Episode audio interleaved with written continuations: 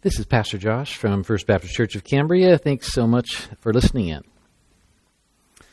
The pen is mightier than the sword, wrote Edward Bulwer Lytton in 1839 for his play Richelieu.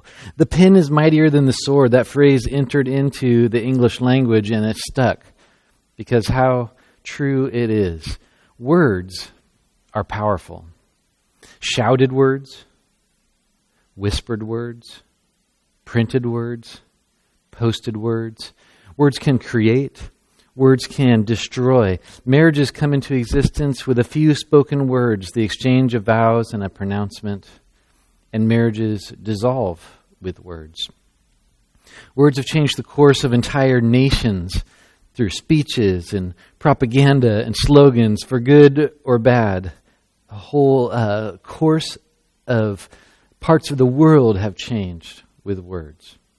And words change the course of individual lives. I imagine that some listening can recall hurtful words from, from decades ago that wounded your spirit in such a way, made you feel inadequate or inferior, unloved, maybe excluded. And those words change the trajectory of your life. Proverbs says it this way, chapter 18, 21. Death and life are in the power of the tongue. Death and life are in the power of the tongue. So here's my question. If words are so powerful, why are we so careless with them? Why do we excuse the things we say, saying, oh, they're only words? Jesus himself, in uh, the famous Sermon on the Mount, Matthew chapter 5, uh, Jesus equates mean spirited words on the same par as murder. He, he elevates the, the significance of what we say to that kind of a level. Words are powerful. We need a transformation in the way we communicate, in the way we talk to and about each other. We, you might say we need oral reconstructive surgery, a transformation in the way we use our tongue. Uh, here's our big idea, and if you uh, download the notes, there's uh, there's an outline to follow along. And our, our main point today is this: let God's wisdom breathe life into the way you speak. Because death and life are in the power of the tongue, so we need God's wisdom to breathe life into the way that we speak. Now, James, uh, in his epistle, he devotes a whole chapter to this uh, very topic. Uh, he helps us understand what's at stake when uh, in the way that we use our words. Uh, I, am just going to give you a few summary statements from this chapter. I really recommend you go and um, and read that whole chapter, James chapter three. But here's a few points that he makes. Uh, first of all, he says that we all struggle with sinning with our words, with wronging uh, one another with our words. Uh, so, this is a message for every single one of us. It's a message for me, it's a message for all of us. But since uh, we all struggle in this area, that is not an excuse to, uh, to not address it. Because he goes on to say the second thing is that foolish words are incompatible with following Jesus. So when we we say things that are foolish and, um, and mean spirited and unkind, it's not just uncivil. James says it's, it's unchristian. So we all struggle with our words. Uh, it, foolish words are incompatible with following Jesus. And then he wraps up um, this discussion on, on words by saying that words can, on the other hand, reap a harvest of peace, of beauty, of righteousness. And, and of course, this is what we want. Death and life are in the power of the tongue. Well, we are uh, continuing our uh, study through the book of Proverbs, and um, today's topic is on communication skills, the wisdom on the way that we, we speak. We'll be looking at a variety of, of Proverbs. Um, uh, the Proverbs has a ton to say on this topic. In fact, when I was in uh, Bible college uh, years ago, I took a speech class, and um, it was confirmed in that class that the only thing more terrifying than public speaking is being filmed while you are uh, public speaking, and so uh, I weekly deal with that terror to this day. But uh, anyway, we had this assignment early on in that class, and the assignment went something like this: is to read the entire book of Proverbs and find and write down anything it says about the way that we use our words. Well, I discovered that it says uh, a ton about the way we use our words. In fact. Um, Proverbs says more about this topic than any of the other topics that we will look at in this series. Uh, in fact, um, I'm going to split this topic into two weeks. So today we'll have part one. So just review. Uh, been off for uh, a few weeks. Um, as we go through Proverbs, uh, we see that the wisdom of God is it's practical you know, living in life in a way that just makes sense. And it's also moral, uh, concerned with what's right. And it goes beyond that to what is spiritual. Uh, living life in such a way that we are in a constant awareness and in awe of God's presence um, around us. And that, that shapes the way that we. Um, that uh, we interact with our families. It, it shapes our concept of justice. It, uh, it influences how we eat and drink, uh, how we spend our money, uh, how we treat our, our friends and neighbors, and uh, it speaks to the way we talk to and about each other. Well, Proverbs says a lot on this topic. Um, and in particular, there's these clusters of verses around four major ways that our, our words need to be transformed by by God's wisdom. And today we'll look at two of those. So the first one is this The words of the wise are heedful, not rash. Let me say that again.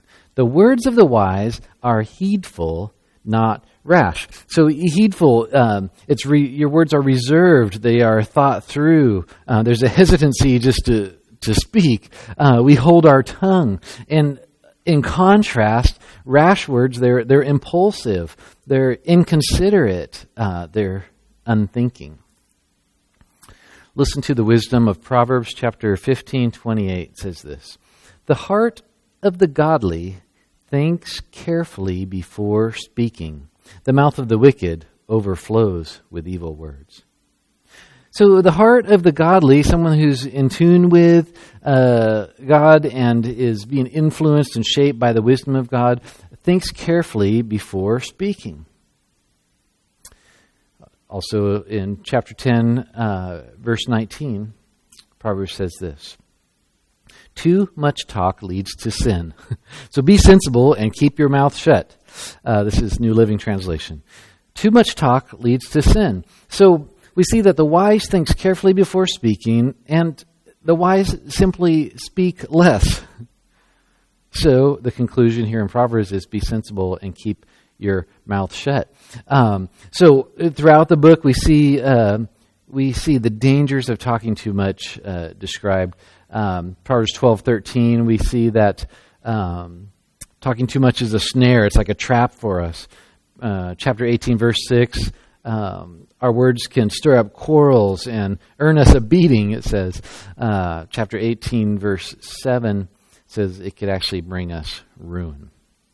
So here's just a few ways, uh, four ways in particular, uh, specific situations that you and I need to uh, just grab a hold of our tongue with our thumb and forefinger and stop it from moving.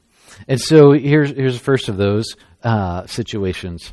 First, hold your tongue when you're tempted to belittle someone. When you're tempted to uh, speak demeaningly about another person or to another person. Proverbs 11, verse 12 says this It is foolish to belittle one's neighbor. A sensible person keeps quiet. It is foolish to belittle one's neighbor. A sensible person keeps quiet. So I think it's helpful for us to remember what Jesus uh, said in response to the question, well, who is my neighbor? And he told this story. And the point of the story seems to be something like uh, your neighbor can be pretty much anybody, and it's especially those who uh, you might have, uh, you might feel you have nothing in common with. Those who maybe are sort of your born enemies or, or from that other camp or the other side of the tracks or whatever it might be. Jesus says, Yep, that is your neighbor. I think this is important because it's easy for us to, uh, to belittle those who are different from us in some way. We talk disparagingly without thinking about people who maybe as simple as they like a different kind of music than we like, or maybe they come from a different culture. Uh, big deal right now, maybe uh, they come from a different political alignment, or they come from a different generation than you are. And we hear comments like, oh, typical millennials, or etc., uh, etc. Well, whether somebody's different from you or not, you need to just hold your tongue when you're tempted to, uh, to belittle, talk down dismissively about someone else. Well, a second uh, situation we need to hold our tongue is hold your tongue when you're tempted to talk before listening, to just start uh, spouting off. In fact, this is the words um, Proverbs uses in chapter 18, 13. It says, spouting off before listening to the facts is both shameful and foolish. Spouting off before listening to the facts is both shameful and it's foolish. And there's all kinds of ways we do this. Um, in conversation, I don't know if you're guilty of this, but uh, we have this tendency that when the other person's talking, you're just kind of watching their lips to stop, see when they stop, so you can jump in and say the thing that's on your mind. Uh, the whole time they're talking, you're thinking about what you're going to say next, and you're just not really listening to the other person. Or maybe this comes out in another way. Um, a family member is frustrated or upset about something, and you just assume the issue and you just jump in uh, with advice before you've really listened. Or maybe you just uh, you receive an email and you forward that off to all your friends without checking if it's really true or not because you, you want that email to be true. Um, you haven't listened first. But it, it's also just as simple as when you walk into a, a, room and there's people already in it, just don't walk in talking. Uh, listen to uh, what's going on, assess the situation. Um, this uh, will avoid uh, the case where you are both shameful and foolish. Okay, so hold your tongue when you're tempted to belittle somebody, when you're tempted to talk before listening. Um, and also, Proverbs talks about holding our tongue when we're tempted to give unsolicited information. Keep that information to yourself. Uh, Proverbs 12 23 uh, says this Wise people keep what they know to themselves. But fools can't keep from showing how foolish they are. Wise people keep what they know to themselves. Um, you know, all this unsolicited uh, trivia, unsolicited, you know, grammar corrections, uh, on and on. But, but more than this, probably is unsolicited advice. Someone's talking to you, they're sharing um, their their problem or their frustration or just you know how something's not going right, and uh, and you in your mind immediately uh, have these thoughts about how you could fix their problem, how uh, if they did it uh, you know your way that it would turn out better, and and you have all this uh, counsel to give. Well, Proverbs says just just hold on to that. Um, I want to suggest a phrase that probably all of us should uh, commit to memory and, and use whenever we're just tempted just to jump in with uh, unsolicited advice. And the phrase is this try, try it out. Would you like some feedback on that?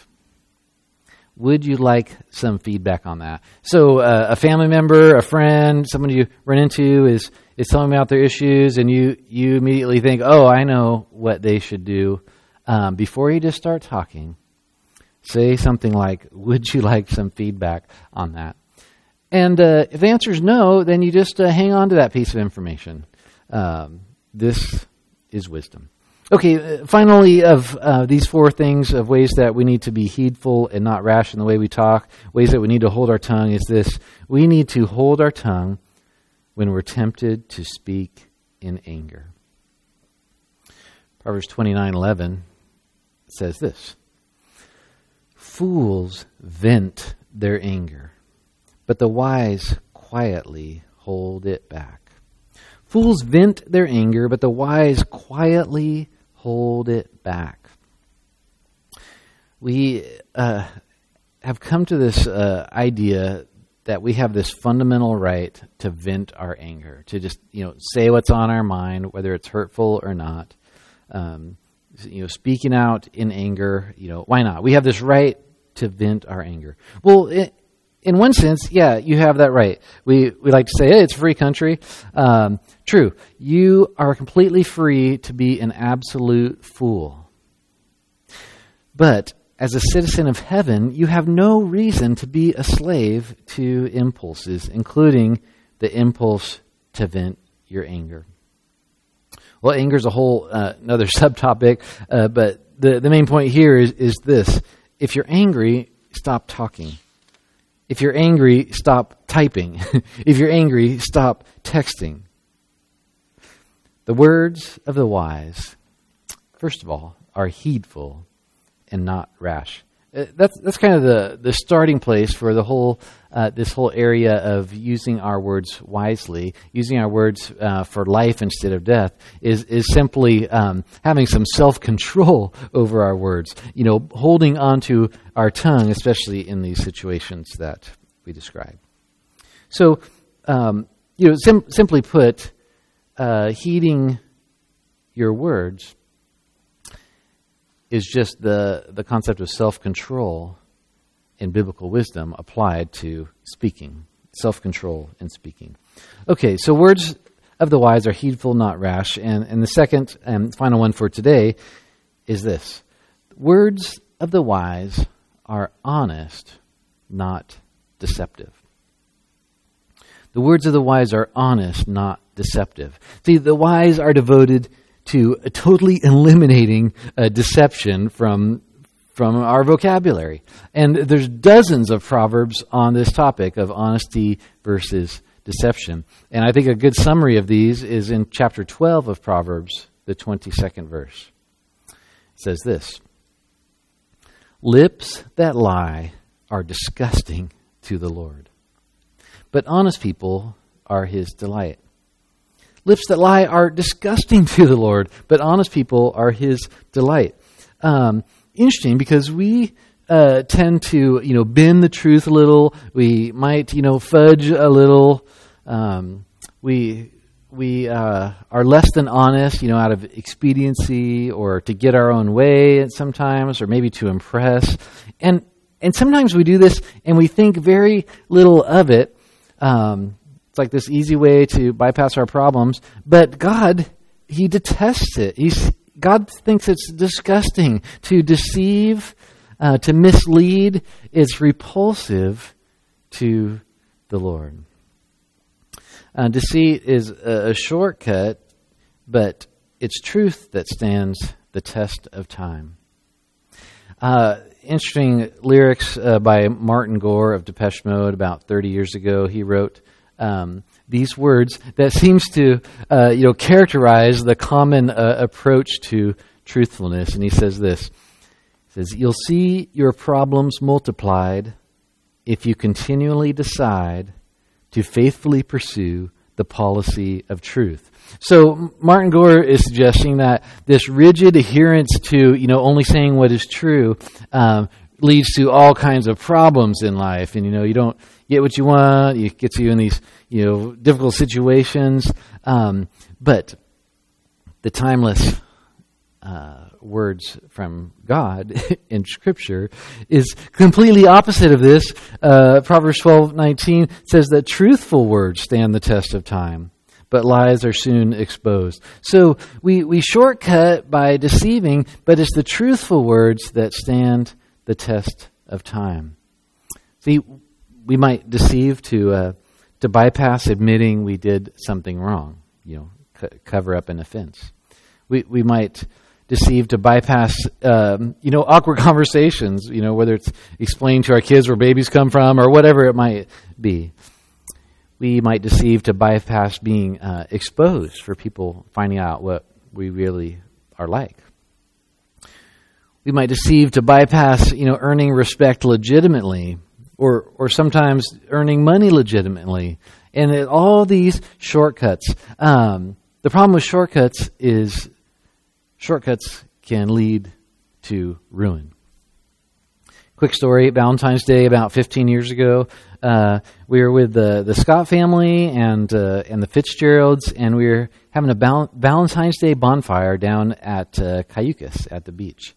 Uh, the parking lot was totally empty when I drove into it in our little Camry, and uh, I thought, well, I'll just uh, shortcut straight across the parking lot, you know, through the across the parking spaces um, because no no one's there, and instead of driving all the way around, and the sun was in my eyes, and I did not see the big concrete blocks that separate the parking spaces, and uh, my transmission oil pan hit that, and all my uh, automatic transmission fluid dumped out immediately on the ground, and uh, it was a big disaster. So something that was going to save me about 15 seconds ended up costing you know a ton of money and a ton of time. This is how it is uh, with shortcuts um, in other areas of life, and in particular when we shortcut by deceiving. And the kind of deceit um, most strongly and most often addressed in the book of Proverbs um, is, is this it is misrepresenting another person to their detriment. Uh, this is talked about all through Proverbs, and is probably the most uh, predominant uh, context for talking about honesty. Is avoiding any situation where we are misrepresenting another person um, to that person's detriment. This could be um, uh, slander or, or, or, gossip. It could be um, being being a false witness um, in a in a formal uh, you know court setting or just uh, in day to day life. Um, but Proverbs um, says again and again that only the fool misrepresents another person. This, of course, uh, made it into the top 10 and the big Ten Commandments. Exodus uh, 20, 16 says, You must not testify falsely against your neighbor. You must not misrepresent your neighbor to their detriment. Same thing in Proverbs um, chapter 25, verse 18. It says this Telling lies about others is as harmful as hitting them with an axe, wounding them with a sword, or shooting them with a sharp arrow. So much for, you know, sticks and stones will never hurt me. I mean, Sticks and stones will break my bones, but words will never hurt me. Proverbs says that that uh, harmful words, telling lies about another person, spreading spreading slander, misrepresenting another person, is like hacking at them with an axe, or thrusting at them with a sword, or shooting them with an arrow. And I think this is uh, true whether we're talking about um, a public figure and uh, and misrepresenting them um, spreading gossip, spreading rumors, etc. Uh, and it's equally true when we are talking about people in our own home, you know, exaggerating their faults or, you know, speaking about them in a in a demeaning way that uh, that misrepresents them. So the words of the wise are honest, not deceptive. And I think all of us um, just need to daily come back to renewing our commitment to the policy of truth, Re- renewing our resolve to only say uh, what is is accurate, what is truthful. So we started with this foundation of, of simply, you know, holding our tongue, being heedful about our words, using self control with our words, and and then and then secondly, this idea of of just being completely honest with our words. Now, again, James says this is a, an area that each of us uh, struggle at, at, some level with, uh, and we need the, the Lord's help um, to guide us and to transform the way we speak to one another. So, this is the first two of, of four ways that uh, biblical wisdom transforms uh, the way that we speak to and about others, and we'll get uh, the next two next week.